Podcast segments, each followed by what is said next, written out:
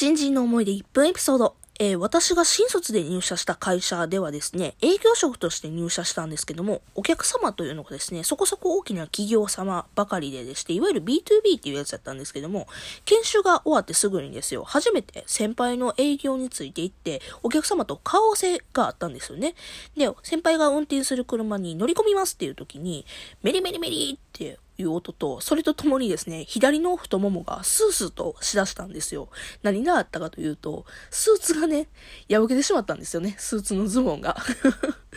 けど、お客様とのね、お約束があるからね、どうしてもその場では、あの、すぐになんとも対処できなかったんで、えー、そのままね、太ももあたりをカバンで押さえて、事なきを得て、えー、帰りしにズボンを買い直したという話でございました。いやー、あの時すっごい恥ずかしかった。